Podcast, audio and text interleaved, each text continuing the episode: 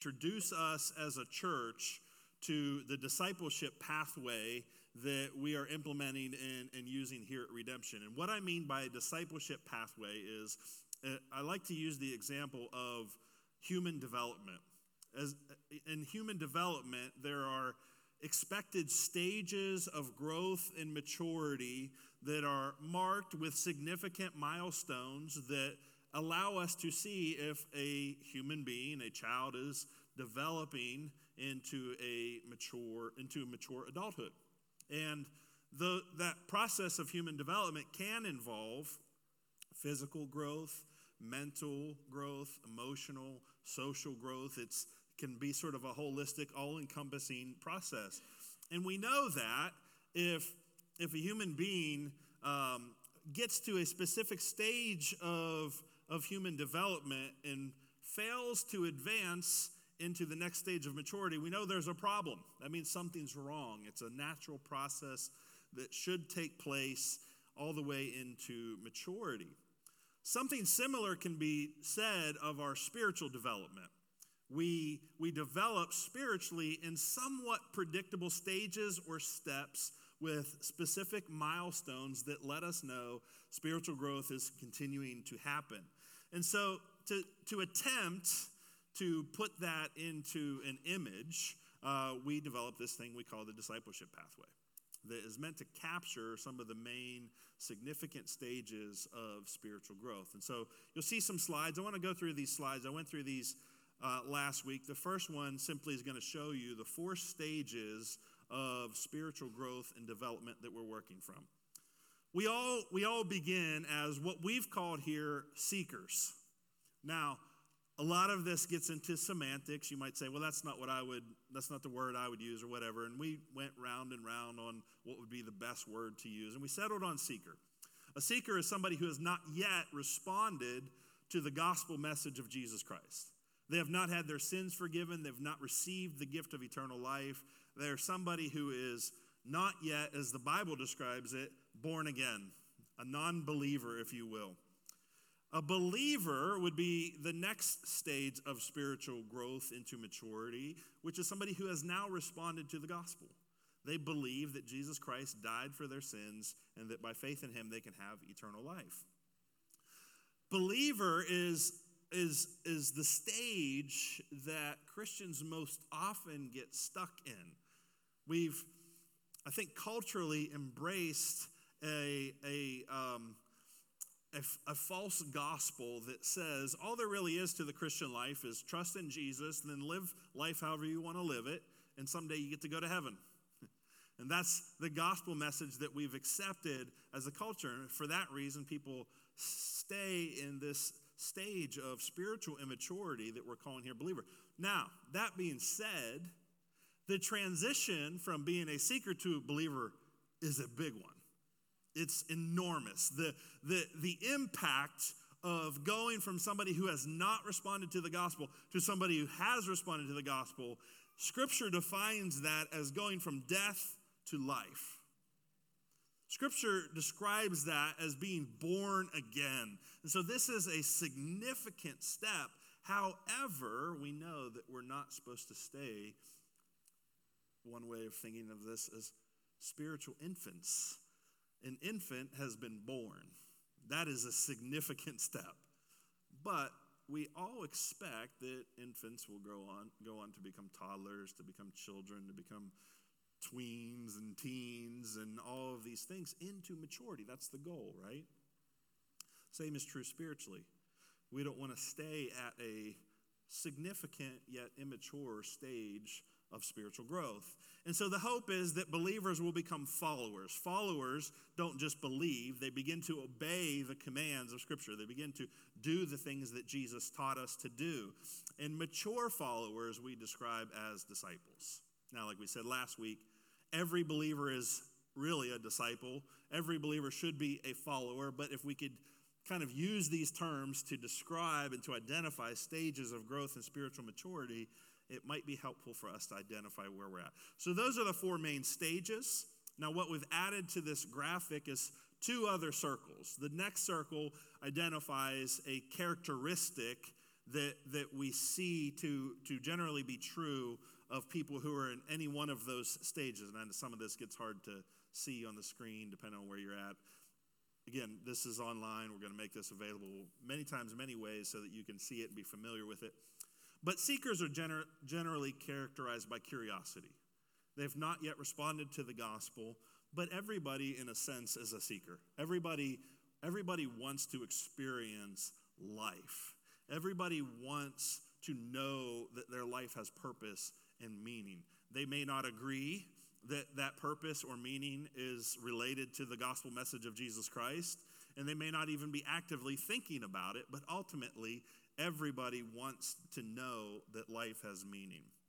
Believers are marked by faith. They are people who have believed in the gospel. Followers are marked by commitment. The difference between a believer and a follower is that a, a follower expresses commitment to the gospel, and finally, disciples are marked by the characteristic of sacrifice.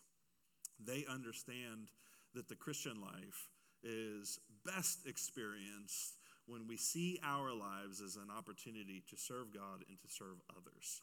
Then there's this inner circle. And the, so, if the outer circle is characteristics that define each stage, the inner circle are action steps that help us advance from one stage of spiritual growth to the next. Just like for a teenager, getting your driver's license is a huge milestone, or graduating from high school, or graduating from college. These are big milestones. Getting married, getting your first job, these are things that mark that we're advancing in maturity, at least in some areas. and so the, these action steps have formed the basis of this sermon series. This is where I'm going with this. Why am I explaining all this to you? Because this is the basis of our sermon series. Week one of this sermon series was all about responding to the gospel. In order for a seeker to become a believer, they have to respond to the message of the gospel. In order for a believer to become a follower, they must begin to obey the things that Jesus commanded us to do, first and foremost, to be baptized.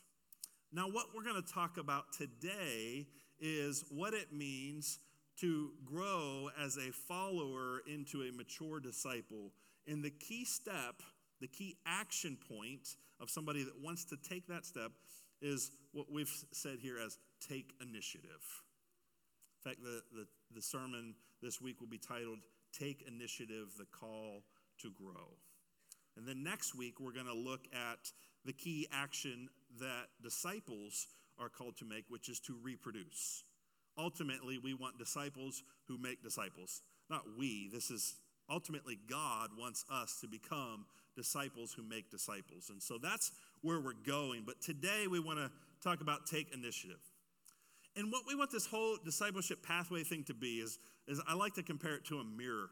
We want this to be a mirror that you can hold up because we understand that spiritual growth doesn't always happen in this neat sort of linear fashion. Like you do this and then this happens, and you do this and then that happens. Sometimes we can we can say, well, you know, parts of my life I feel like I'm living as a disciple, and then other parts of my life not so much.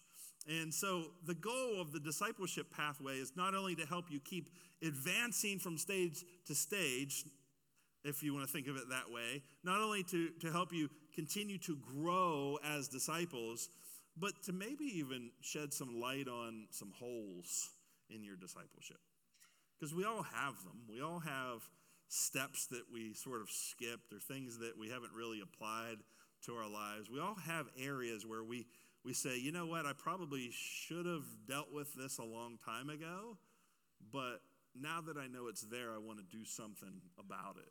And so, part of this sermon series is at the end, if you want, there's an assessment that you can take that kind of identifies key things in each of these stages and will help you see am I doing this? Have I adopted this as part of my Christian lifestyle, so on and so forth. And we hope that that will sort of serve as a mirror to help you see what is and then identify areas where you can grow as a follower of Christ. Okay, so I hope that's helpful. I needed to, I, I know I said a lot of that last week, um, but I also know that, that sometimes If you're anything like me, just because you heard it last week doesn't mean you remember it.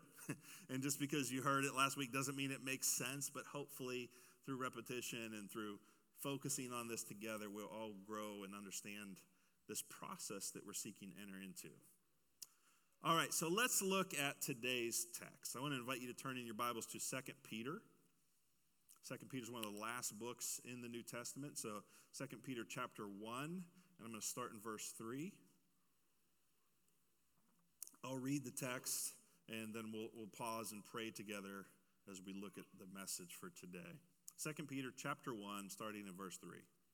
Peter says this His divine power has given us everything required for life and godliness through the knowledge of him who called us by his own glory and goodness.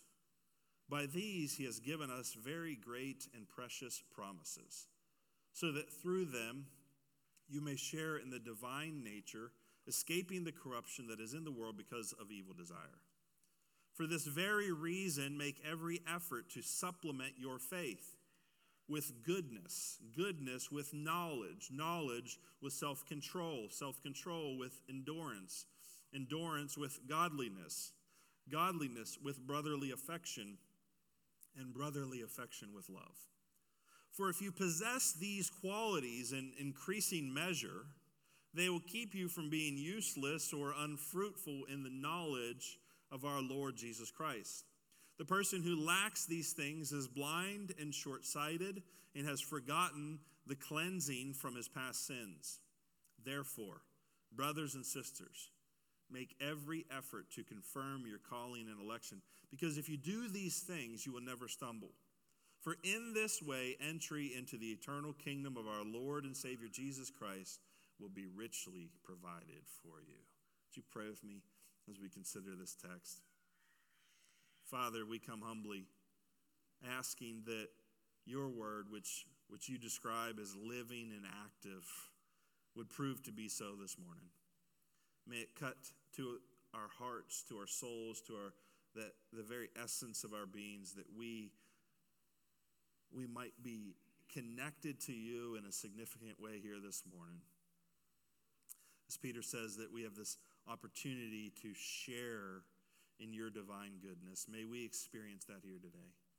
Give us eyes that see, ears that hear, minds that understand your word so that we might grow, so that we might not be spiritually stagnant but that we would be propelled forward to growth, to be the people that you created us to be. For your glory and for our good, we ask these things in Jesus' name. Amen. Well, I want to encourage us with three things related to spiritual growth in this passage. If, if, if the command is to grow spiritually, what encouragement do we have here? or, or what knowledge can we gain from, from this passage that would help us? If you have the handout, you can flip it over to the back. There's a place to fill in some blanks, take some notes. I, I was told we ran out of handouts, so if you came in uh, this morning and didn't receive a handout, we apologize. We will make sure we print more next week. The first thing about spiritual growth that I want us to think about is simply that we have everything we need to grow. the question arises what do how do we grow spiritually i know that if i that if i want to help children grow physically i know that there's certain things that they need. They need to receive a proper uh, amount of nutrition. They need to uh, have any any limiting factors of physical growth removed from their lives. They they need certain things to help them grow physically. Fortunately, that's, that's the easy part. As a guy who grew up on chicken nuggets and Kool Aid, it's not too hard to get nutrition. I did quite well. but what do we need spiritually? If we're going to grow, how do we grow spiritually? Well, the good news is Peter says we have everything we need. Specifically, he says in verse 3, he says, His divine power has given us everything required for life and godliness through the knowledge of him who called us by his own glory and goodness. sometimes we overcomplicate spiritual growth. We think that we need to go on some sort of spiritual journey. We're going to take a retreat. We're going to get alone. We're going to we're going to go and hike the mountains or something to connect with God and we act as if what we need for spiritual growth is somewhere out there that's hard to get a hold of. Well, the Bible is clear. We have what we need. We have what we need in in several capacities here. There there are things that, that come to mind. I'll touch on those in a minute. But he says, and he goes on to say in verse 4, he says, By these he has given us a very, he has given us very great and precious promises. You have great and precious promises. You have all that you need for spiritual growth, so that through them you may share in the divine nature, escaping the corruption that is in the world because of evil desire. I know there's a lot of things you don't have. We often fixate on the things that we don't have. I don't have enough money for this, or I don't have enough time for that. I don't have, I don't have, I don't have. Here's the good news when it comes to spiritual growth, you have everything you need. You have everything you need. And Peter, Peter describes it as everything required for life and godliness. How am I going to get everything I need to live a life that pleases God? How am I going to get everything that I need to live the life that God created me to live? You already have it. It's accessible to everyone, regardless of where you live, regardless of anything like ethnicity or socioeconomic status or level of education. It doesn't matter. You have all that you need. He has given us not only great and precious promises, but He has given us the ability. Uh, this is this is interesting the way Peter says this. It's it's not it's not the language we we normally use, I think, as Christians, but he says, so that you may share in the divine nature. We have we have the resources to have a very real and a, a, a, very meaningful relationship with and connection to the God who created us. You can know him.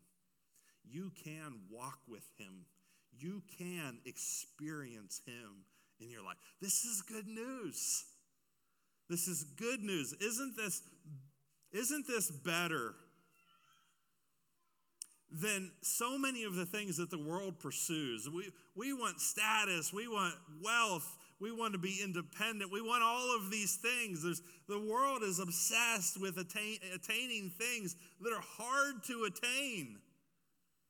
And yet, here we are. We have everything we need for life and godliness. We have everything we need to know our Creator, to have a relationship with Him.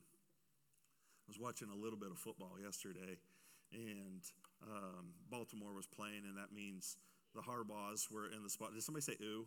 Yeah. Rightfully so.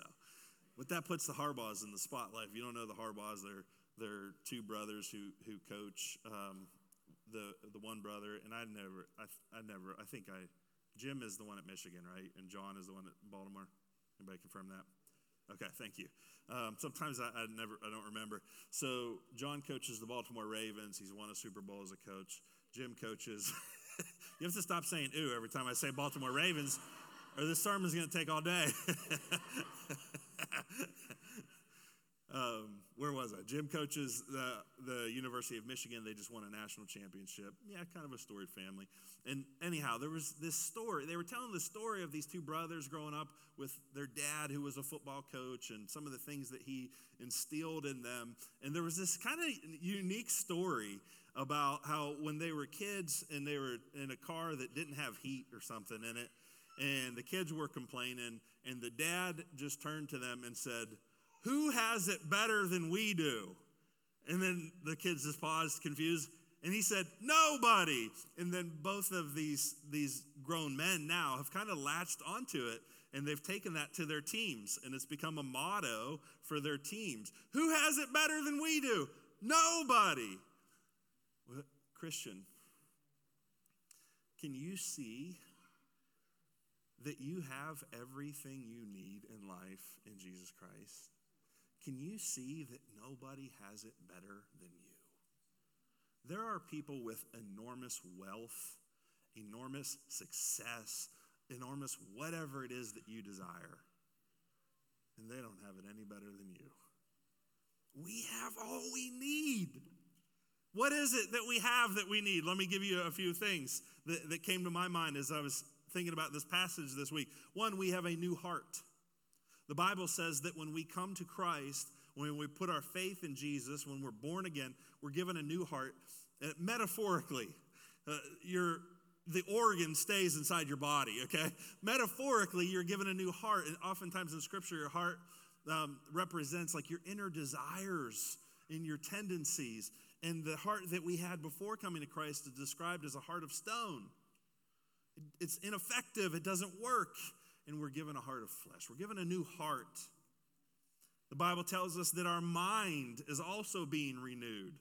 As we grow in, in, in, the knowledge of Scripture and as we grow in the knowledge of our faith, our mind is being renewed. So we have a new heart. We have a, a being made new mind. We have the Holy Spirit. God sends His Spirit to indwell His children. We have the Word of God, the eternal truth that God has delivered to his creation through the word of God. And then here's one, here's one we, we don't emphasize enough, I think. We have the church. We have each other. We have a body of believers who we get to connect to for the sake of encouraging each other, challenging each other, helping each other grow, building each other up. We have the church, and sometimes we downplay the importance of the church and we treat it as sort of ex- expendable, you know? Yeah, I, I, get a, I get a church sometimes, or, you know, we, we don't commit to a local specific church. We just kind of bounce around and we're missing out on one of the greatest resources that we have to grow spiritually. God has organized his body, he's organized the church in a way that, that it's good for our growth. Greg was right. It was a big day here at Redemption Church because we installed more elders. We installed qualified men, according to Scripture, who are giving their lives for the gospel to lead within the church. The church is important. It's important that we commit to the church. It doesn't have to be this one. That's the cool thing about churches. You know, in, in most of human history and in the early church times that we read about in the New Testament, there was just one church in a town. And there were advantages to, I think there's, I, I think about this sometimes, there's pros and cons, I guess, either, either way. Uh, but, but the cool thing about where you live, you have your choice. Find one you like. Find one that, that helps you grow, ultimately, find one that helps you grow spiritually. One where you can serve and offer the gifts and talents and the abilities that you have, and one where you're challenged to go deeper in your relationship with Christ. We have everything we need. God has graciously given us everything we need for life and godliness. That's the first thing. The second thing regarding growth is you'll see this on the handout we have a calling to grow. You may want to you may want to call it a command. We have a command to grow. We are we, we not just have the resources necessary for growth, but we're actually called and commanded to grow. It's not supposed to be something optional. It's not supposed to be something that, yeah, I'll grow if I want to. No, you, we're, we're actually commanded to do this. Verse 5 in our passage says, For this very reason, make every effort to supplement your faith. Let me just pause right there. Faith, remember, faith is what takes you, or, or, or believing, Faith or believing is what takes you from death to life. It's the thing that, that causes you to enter into a, sal, a, a saving relationship with Jesus Christ. Your faith or your belief in what he has done, that he really died and was buried and resurrected, and that he did this so that you could have your sins forgiven and have eternal life. That's a big one. You have to have faith. Was that a George Michael song or something? You got to have faith. Or who was that? I don't know. This, that song's going to be in my head the rest of the day. I won't sing it for you. Um, this is a big one.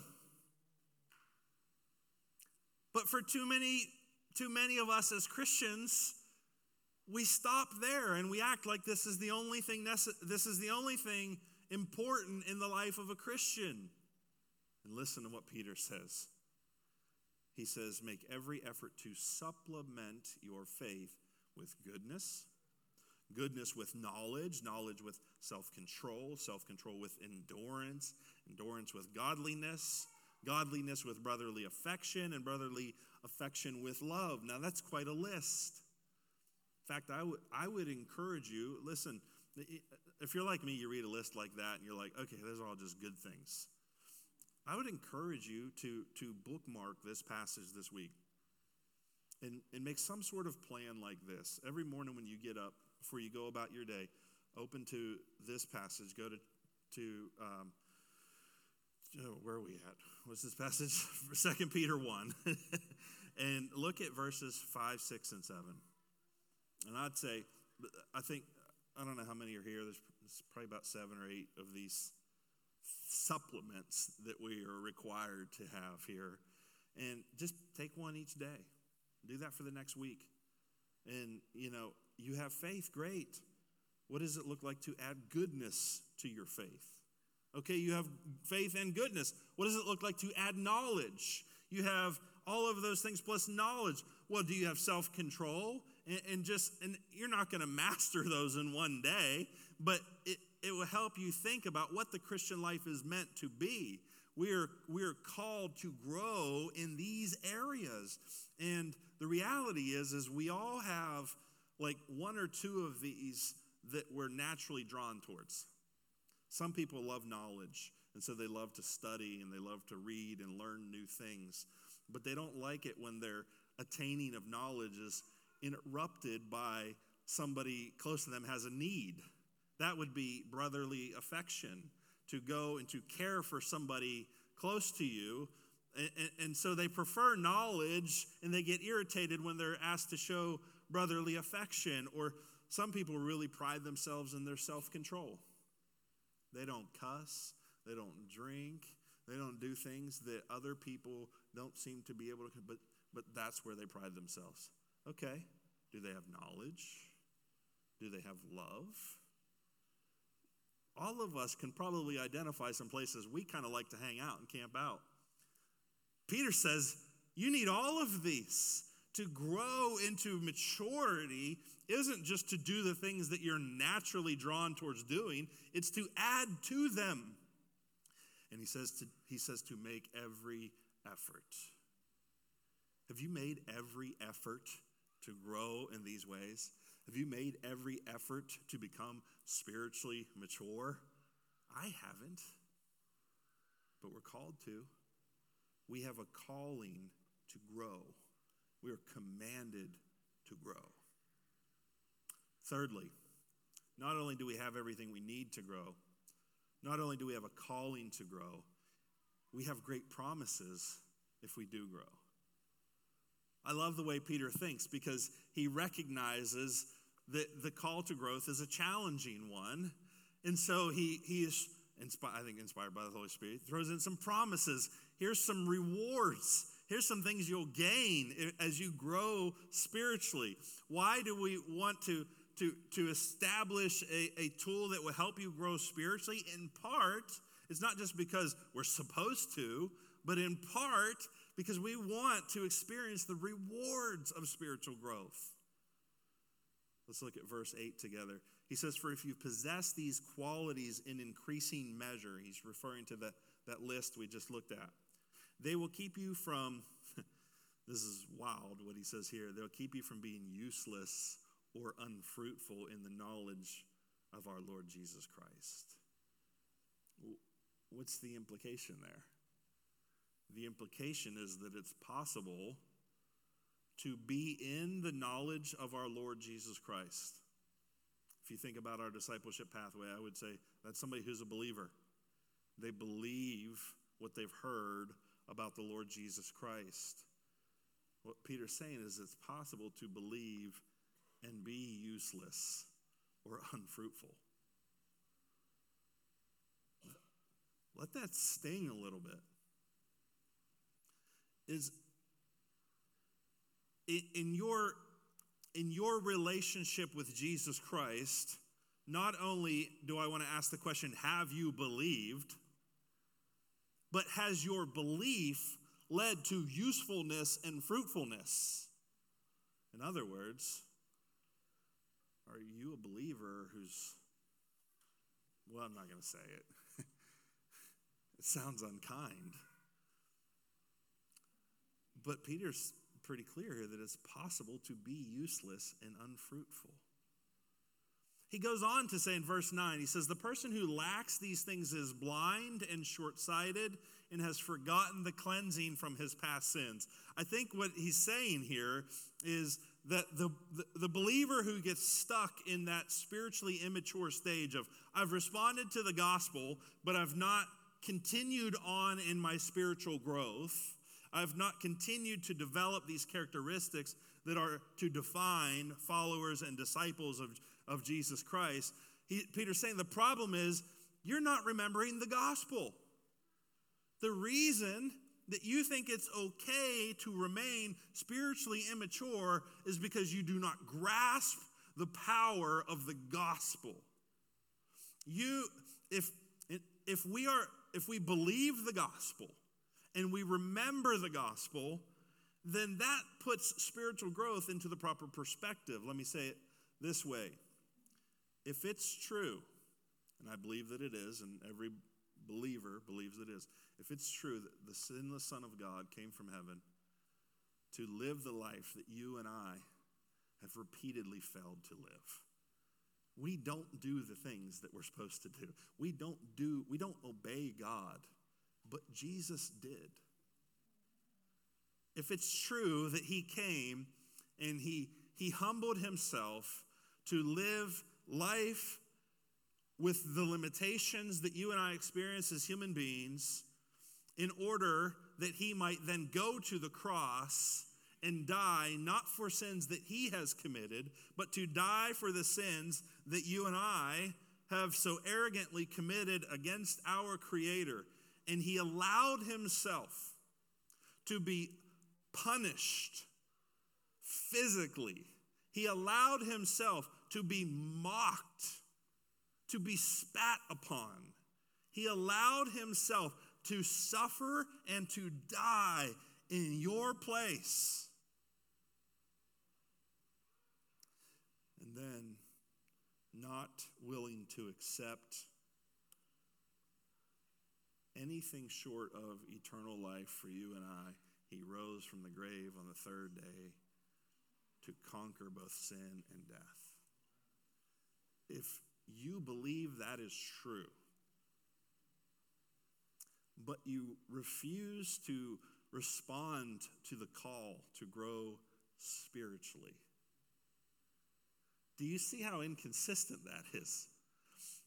You're saying, I believe that Jesus came and he lived for me and he died for me. and He took away my sins. He took my punishment on the cross so that I wouldn't have to suffer in that way, so that I don't have to be eternally separated from God, so that I can have, instead of what my sins deserve, I get to receive what Jesus' righteousness receives eternal life.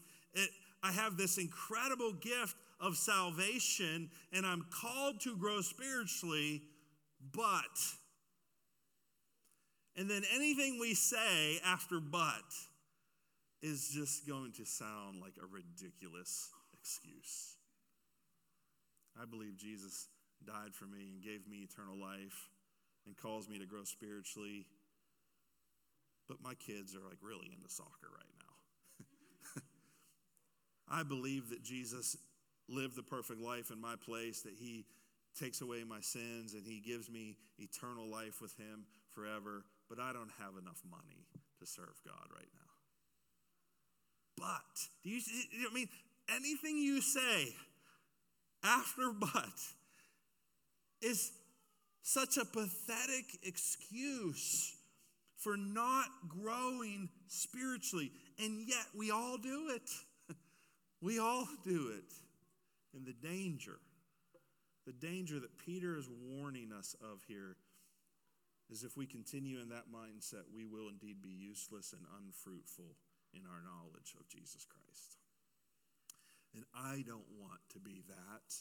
And I don't want you to be that.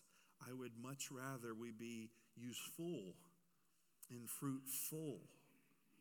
And that we would not be blind and short sighted, because that's what all of those excuses are. It's saying that there's something else in this world that's more important than living for Jesus' eternal kingdom. And look, there's a lot of things we have to do. I'm not saying take your kids out of soccer, but take your Bible to practice. Spend some time with the Lord. Use as an opportunity to speak to some of the people. You, take the life that you are living, and yes, for many of us, there are things we might need to remove to create space to follow Jesus. Both are true. but I'm not saying you need to stop doing everything else, but do everything else as a, as a disciple of Jesus Christ. Do everything else as a Christian ought to. Take the gospel and apply it to the rest of your life. How does taking my kid to soccer practice serve the needs of the eternal kingdom of Jesus Christ? I assure you that you can work that out. You can find a way to serve Jesus.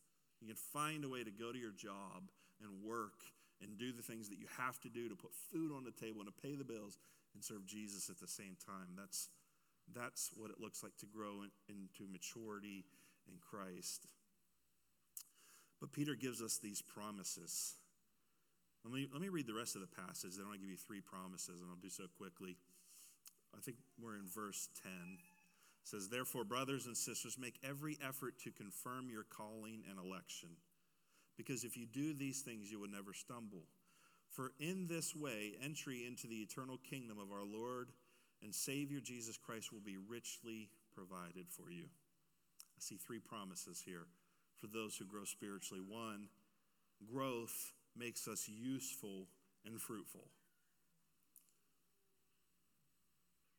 You not only have everything you need to grow spiritually, but in the process, you will become useful and fruitful in God's eternal kingdom. What you do with your life for Christ will last forever.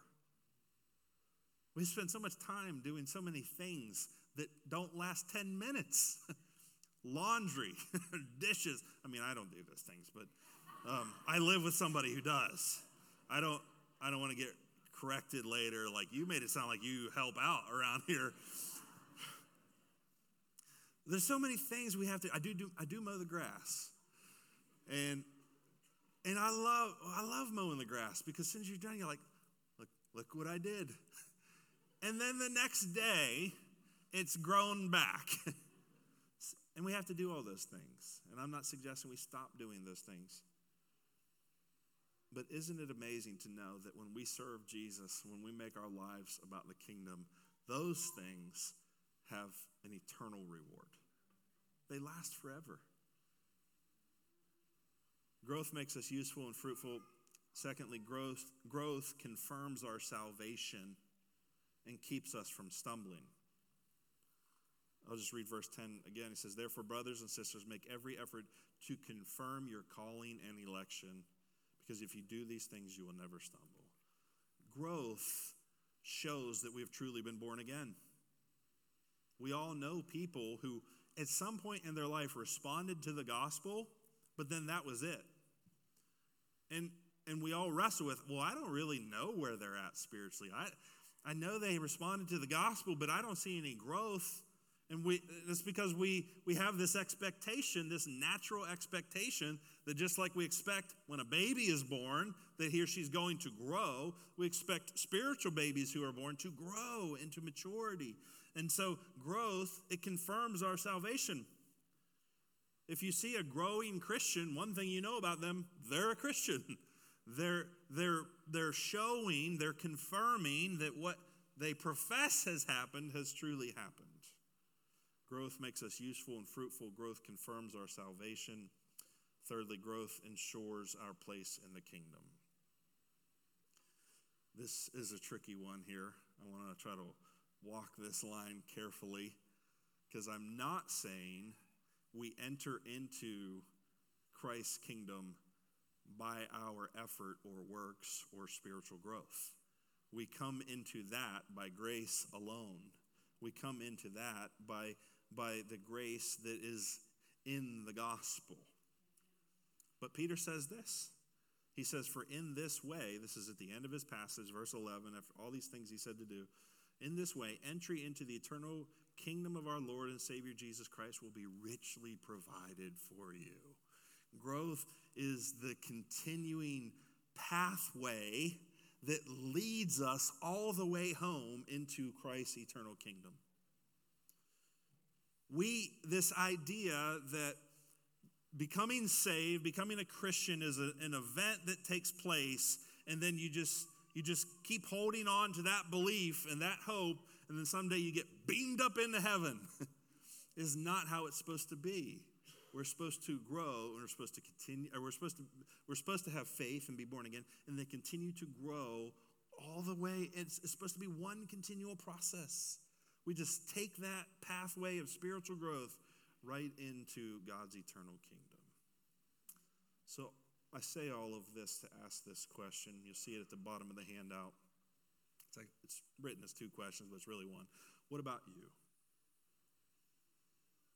Will you take the initiative to grow?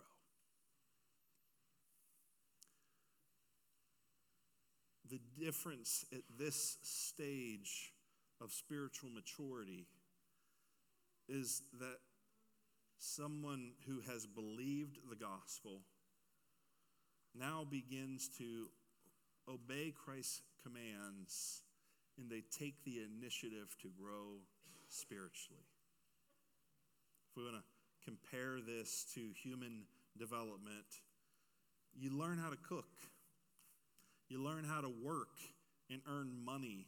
You, you, you, you learn the important correlation between action and results. And that is, that is what happens spiritually. We begin to do what grace has enabled us to do. We take up the word and read. We get plugged into the body. We start to take initiative for our own spiritual growth. We say, I don't want to just be a spiritual infant. I want to become spiritually mature. So, what about you? Will you take the initiative to grow? Would you pray with me as we consider this together? Father, help us to continue in the grace that saved us by applying the truth of your word to our lives. Help us to take action, to take initiative for our own spiritual growth. Many times we, we sit idly by hoping it just happens, hoping that you'll just zap us with some spiritual growth and, and make us more like you.